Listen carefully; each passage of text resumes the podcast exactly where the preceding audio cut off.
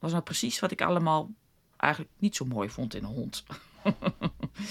maar ik ging op de grond zitten uh, binnen. Uh, en ze kwam op mijn schoot zitten. En ik werd opnieuw verliefd op dit hondje.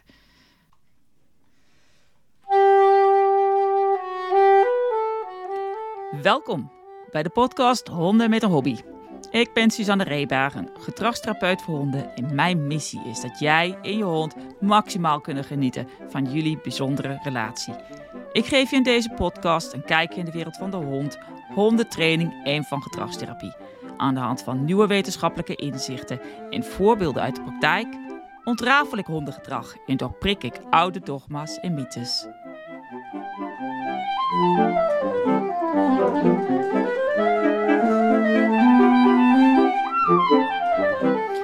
Yes, je bent er helemaal klaar voor.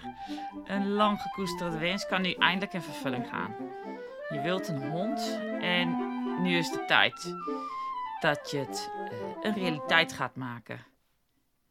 Ik weet nog toen ik zelf op het punt stond. Ik gaf toen al een tijdje les bij een hondenschool en ik paste regelmatig op andermans honden. Maar ik wist eigenlijk ook niet zo goed waarom te beginnen bij het aanschaffen van een hond. Voor mezelf wist ik wel dat ik graag een herplaatshondje wou. Ik gaf op dat moment les bij een hondenschool verbonden aan de dierenbescherming. En vanuit dat optiek vond ik een herplaatshondje wel erg passend. Ik had ook een loslopend konijn in huis en moest dus wel de hond, een hond zijn die met een loslopend konijn zou kunnen. Mijn voorkeur ging dus uit naar een jonge hond, of liefst een puppy. Uh, mijn redenering daarin dat je een puppy helemaal naar je hand kan zetten. Op dat moment zaten er in de asiels vooral heel veel puberende Megala's in Jack Russell Terriers. En dat leek me dus geen goede combinatie met mijn konijn Willy. Ik kwam uiteindelijk terecht via een Google search bij een stichting die buitenlandse honden die uh, op straat geleefd hadden of uh, die daar in het asiel zaten naar Nederland bracht. En op een, van, uh, op een van de pagina's van deze stichting zag ik een allerschattigst hondje. Een puppy. En met een klik op de knop had ik me aangemeld voor dit leuk ogende puppy. Ik had ook gelijk prijs, want ik was de eerste die gereageerd had. En uh, na een kort screeningsgesprek uh, telefonisch was ik goedgekeurd. Ik heb echt geen idee wat ze me nog gevraagd hebben destijds. Maar de voorpret moest beginnen. Ik weet dat ik op dat moment. Uh, ik weet dat ik nog een halsbandje had gekocht. En die droeg ik dan op mijn pols. Um, ik, ik kon niet wachten. Um, ik weet ook niet waarom ik dat halsbandje op mijn pols uh, heb gedragen. En ik geloof dat ik de eerste ook nog ben kwijtgeraakt. Toen moest ik nog een tweede kopen. Uh, het tweede van vele halsbandjes, tuigjes en lijntjes die ik in mijn leven heb gekocht tot nu toe.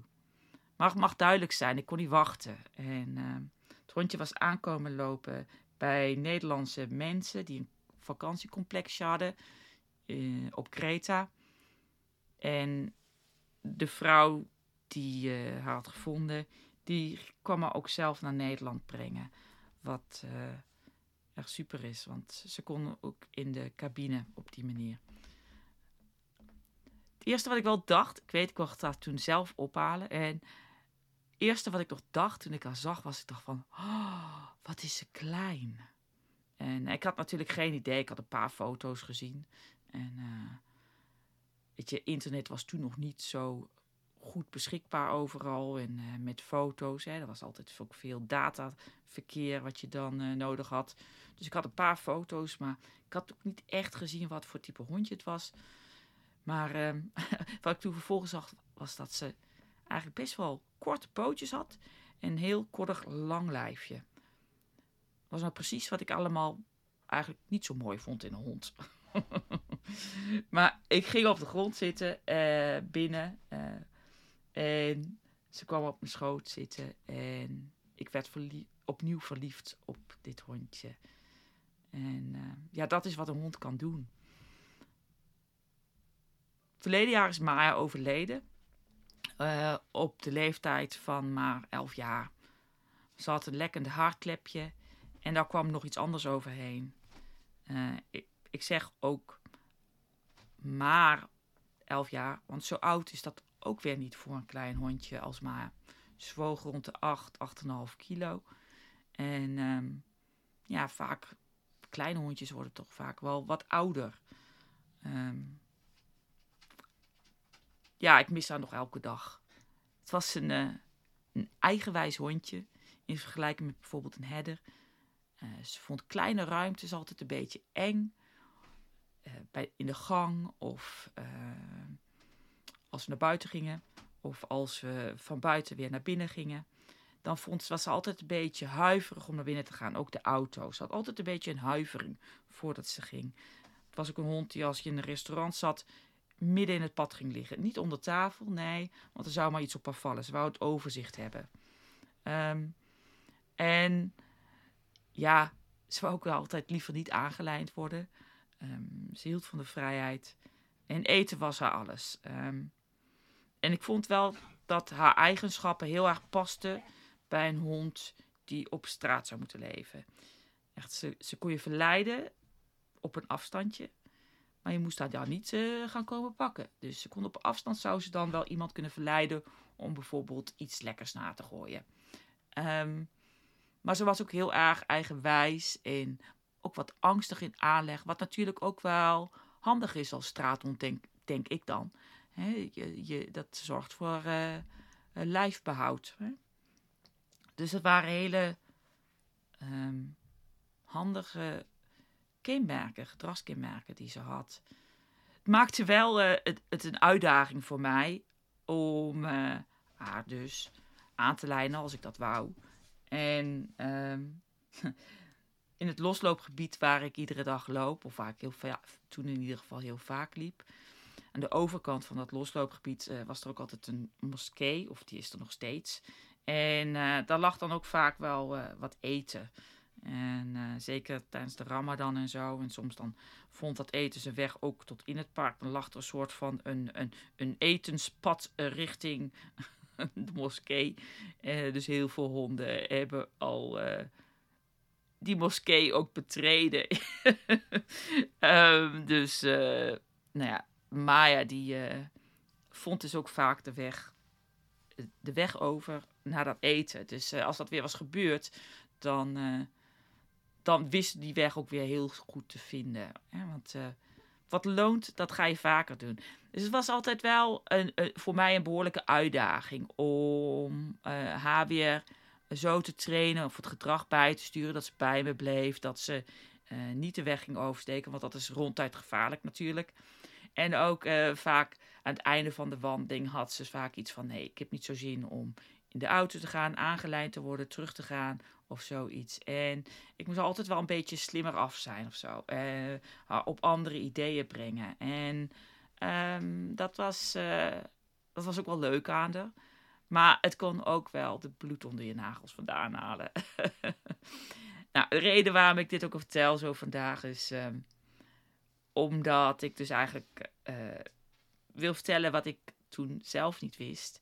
En ik je eigenlijk wil behoeden voor problemen met je hond. Hè? Um, het is best, ja, waar begin je eigenlijk als je een hond wil aanschaffen? Um, wat zijn de dingen waar je op moet letten? Want wat wel belangrijk is dus om te weten, is dat een hond eigenlijk al in de maak is, nog voordat, je, voordat de hond er is. Maar oké, um, even om bij het begin te beginnen. Ja, wat leuk. Hè? dat je een hond uh, wil. Ik denk het is even goed om, uh, voordat je verder gaat, het internet afstruinen. Uh, op zoek naar een hond, dat we eventjes een pauze inlassen. Um, wat, ik, zie, ik zie heel vaak dat er best wel wat gedragsproblemen zijn. Of problemen in de relatie tussen de hond en zijn eigenaar. Omdat eigenlijk aan het begin van het hele traject er iets te weinig tijd gestopt is om te bezinnen over uh, het aanschaffen van de hond. En dan begint het eigenlijk al bij je eerste vraag van... Heb je tijd voor de hond? Uh, gisteren sprak ik een vriendin en ze zei tegen me... Ja, zit je op... op uh, je ziet altijd in, de, in een film of zo, zie je zo'n hond. Die wordt dan ook nooit uitgelaten. Die ligt er, die blaft niet eigenlijk. Laat nooit probleemgedrag zien. Uh, altijd perfecte hond. Um, en je ziet dus ook nooit mensen trainen. Of, dus het is misschien ook niet zo raar dat mensen denken van dat uh, een hond dat daar eigenlijk best wel wat tijd in gaat. Hè? Als je een hond koopt. Er gaat tijd in uh, het opvoeden van de hond. Er gaat tijd in het verzorgen van de hond. Um, er gaat tijd in het uitlaten van de hond. En je leven staat echt op zijn kop. Het verandert compleet bij het aanschaf van een hond. Ik denk het is handig om eens te gaan kijken van wat is jouw beeld bij een hond hebben.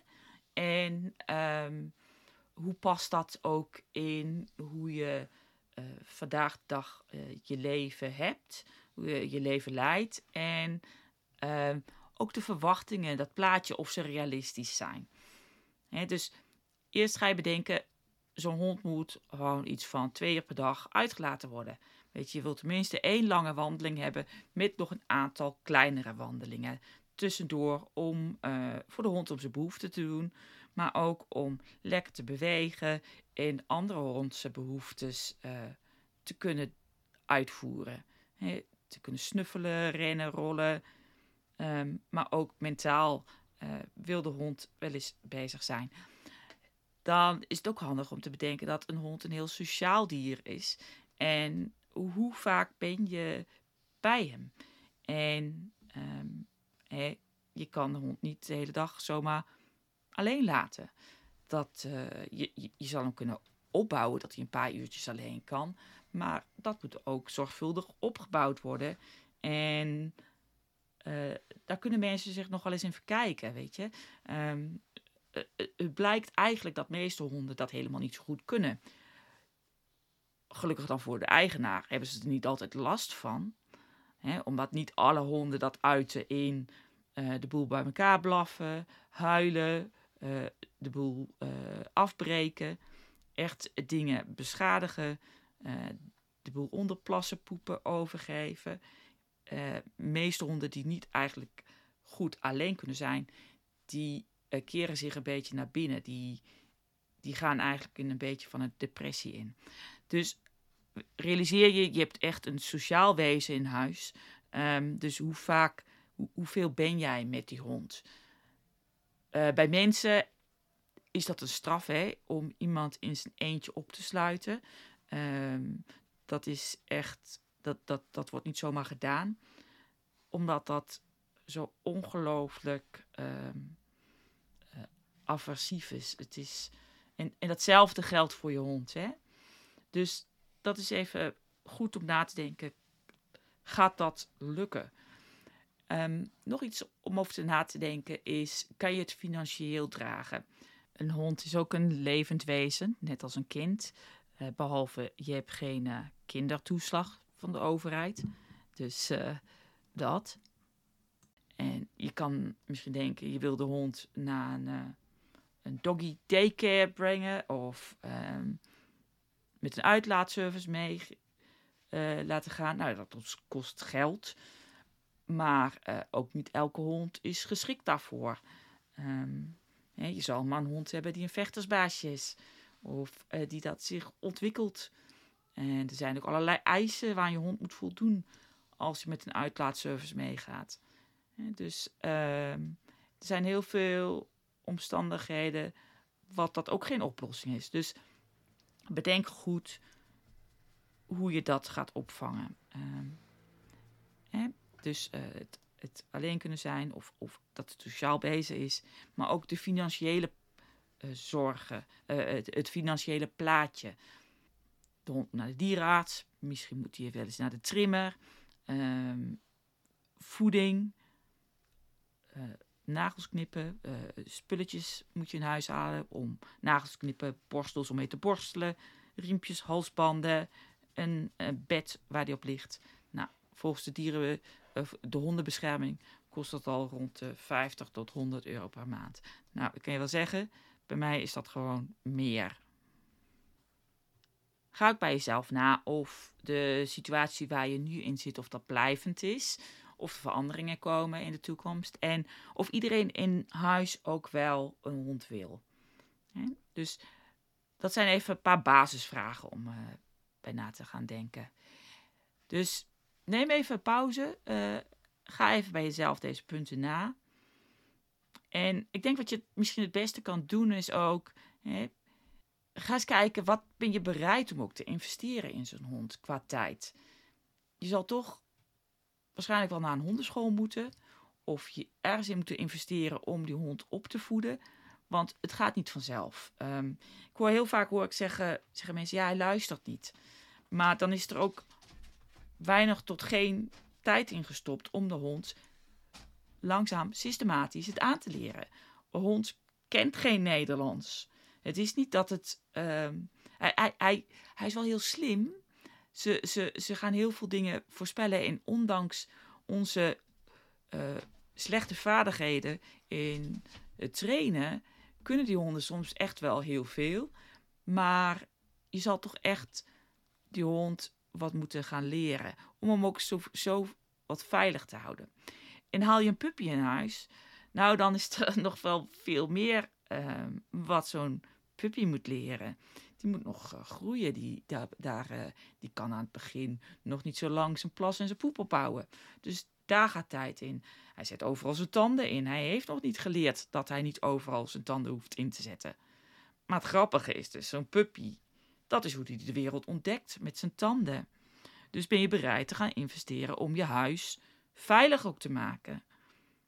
om een of andere reden denken we vaak van dat we niet hetzelfde hoeven te doen dan als bij een kind. Maar bij een babytje, daar sluiten we ook uh, de stopcontacten af. He, dichten we het af met veiligheidsmechanismes, zodat een baby of een peuter, als die gaat kruipen, dat hij niet zijn vingers er per ongeluk in stopt. Nou, datzelfde geldt voor een hond. Ben je niet een hond dat een hond uh, je dure bril kapot eet, met je schoenen er vandoor gaat, of in een tafelpoot als lekkere kluif gebruikt, dan zal je aan het begin wat wij noemen management moeten inzetten om dat te voorkomen. En dan ga je dat systematisch aan moeten leren aan je hond. Wat is geschikt koud materiaal en wat niet. En daar gaat veel tijd in en daar verkijken mensen zich nog wel eens op. Het aller, allerbelangrijkste advies is dus dat je even op de pauzeknop uh, uh, drukt. En dat je dus nagaat, wat kan ik een hond bieden? Um, hè, wat past in mijn leefsituatie? Uh, heb ik ruimte voor een puppy? Want daar zal echt wel nog meer moeten gebeuren. Of wil je een herplaatser? daar zitten natuurlijk ook nog een hele aantal overwegingen die je moet overwegen. Nou, denk je nou van, uh, jeetje, wat is er een hoop om uh, over na te denken? Ja, inderdaad. Um, weet je, maar er zijn best wel wat websites van de hondenbescherming, van de dierenbescherming. Ik wil een pup, ik weet niet meer wat alles. aardig wat afgestruind op het internet voordat ik aan deze podcast ben gaan opnemen. En um, en als je er niet uitkomt, neem contact op. Ehm, ik kan je zeker daarmee helpen. En ik wil je ook graag behoeden voor uh, veelgemaakte fouten waar mensen toch wel achteraf veel spijt van hebben. Um, dat is, uh, ja, het, het, is gewoon zonde als je um, over één nacht ijs gaat en in alle valkuilen trapt die er is. Um, is niet goed voor jou en ook zeker niet voor die hond, maar ook niet uh, voor bijvoorbeeld de moederhonden of zo. Um, dus uh, jongens, een hond hebben is echt uh, heel erg leuk. Ik, ik hou ervan, maar um, het past niet in ieders leven. En um, het kan ook echt heel vervelend worden als er gewoon niet een mooie match is. En als het gewoon ook niet past in je leven. En ja, dan moeten we natuurlijk ook weer eh, zo'n hond gaan misschien herplaatsen. En denk je misschien, ja, wat een kommer en kwel. Ja, het klopt, weet je. Ik, ik loop daar gewoon heel vaak tegenaan. En uh, dat is natuurlijk mijn werk. En het liefst wil ik gewoon dat jij, lieve luisteraar, deze fouten niet maakt of deze in deze valkuilen stapt. Ik wil je gewoon uh, heel graag daarvoor behoeden. Want een hond hebben, ja, een buddy hebben, dat wordt fun te zijn. Dat moet gewoon, je moet daar plezier van hebben. Dus, uh, hey, dank voor jullie luisteren. Vond je het nou waardevol? Vertel het voort. En tot de volgende keer. Super leuk dat je geluisterd hebt vandaag. Dankjewel voor je aandacht. Maar voordat je verder gaat, nog even het volgende. Vond je dit een interessante aflevering en wil je op de hoogte blijven van alle nieuwe afleveringen? Subscribe, abonneer of volg me dan door de subscribe, abonneer of volg knopje aan te klikken in je podcast app. Vind je deze podcast waardevol en wil je me helpen in mijn missie? Zeg het dan voort door bijvoorbeeld een screenshot te maken en door te sturen of op je social media pagina te delen. Vergeet me dan niet ook even te taggen. Op Facebook ben ik het beste te vinden. Daarnaast kan je deze podcast meer onder de aandacht brengen door te abonneren en een 5 sterretjes review te geven in je favoriete podcast app of op iTunes. Heb je anders vragen die je graag besproken wilt hebben of een opmerking naar aanleiding van de aflevering? Laat het me weten op podcast@hondenmetenhobby.nl. Ik lees ze allemaal. Wie weet hoor jij jouw opmerking of vraag terug in een uitzending. Dan als laatste, maar heel belangrijk. Kom je er niet uit met je hond? Heb je problemen? Blijf dan niet langer aanmodderen in je eentje. En stuur me dan een e-mail naar waf.honden.nl Rest me te zeggen, geniet van je hond en jullie unieke relatie. En maak er een mooie dag van voor jou en je hond. Doei!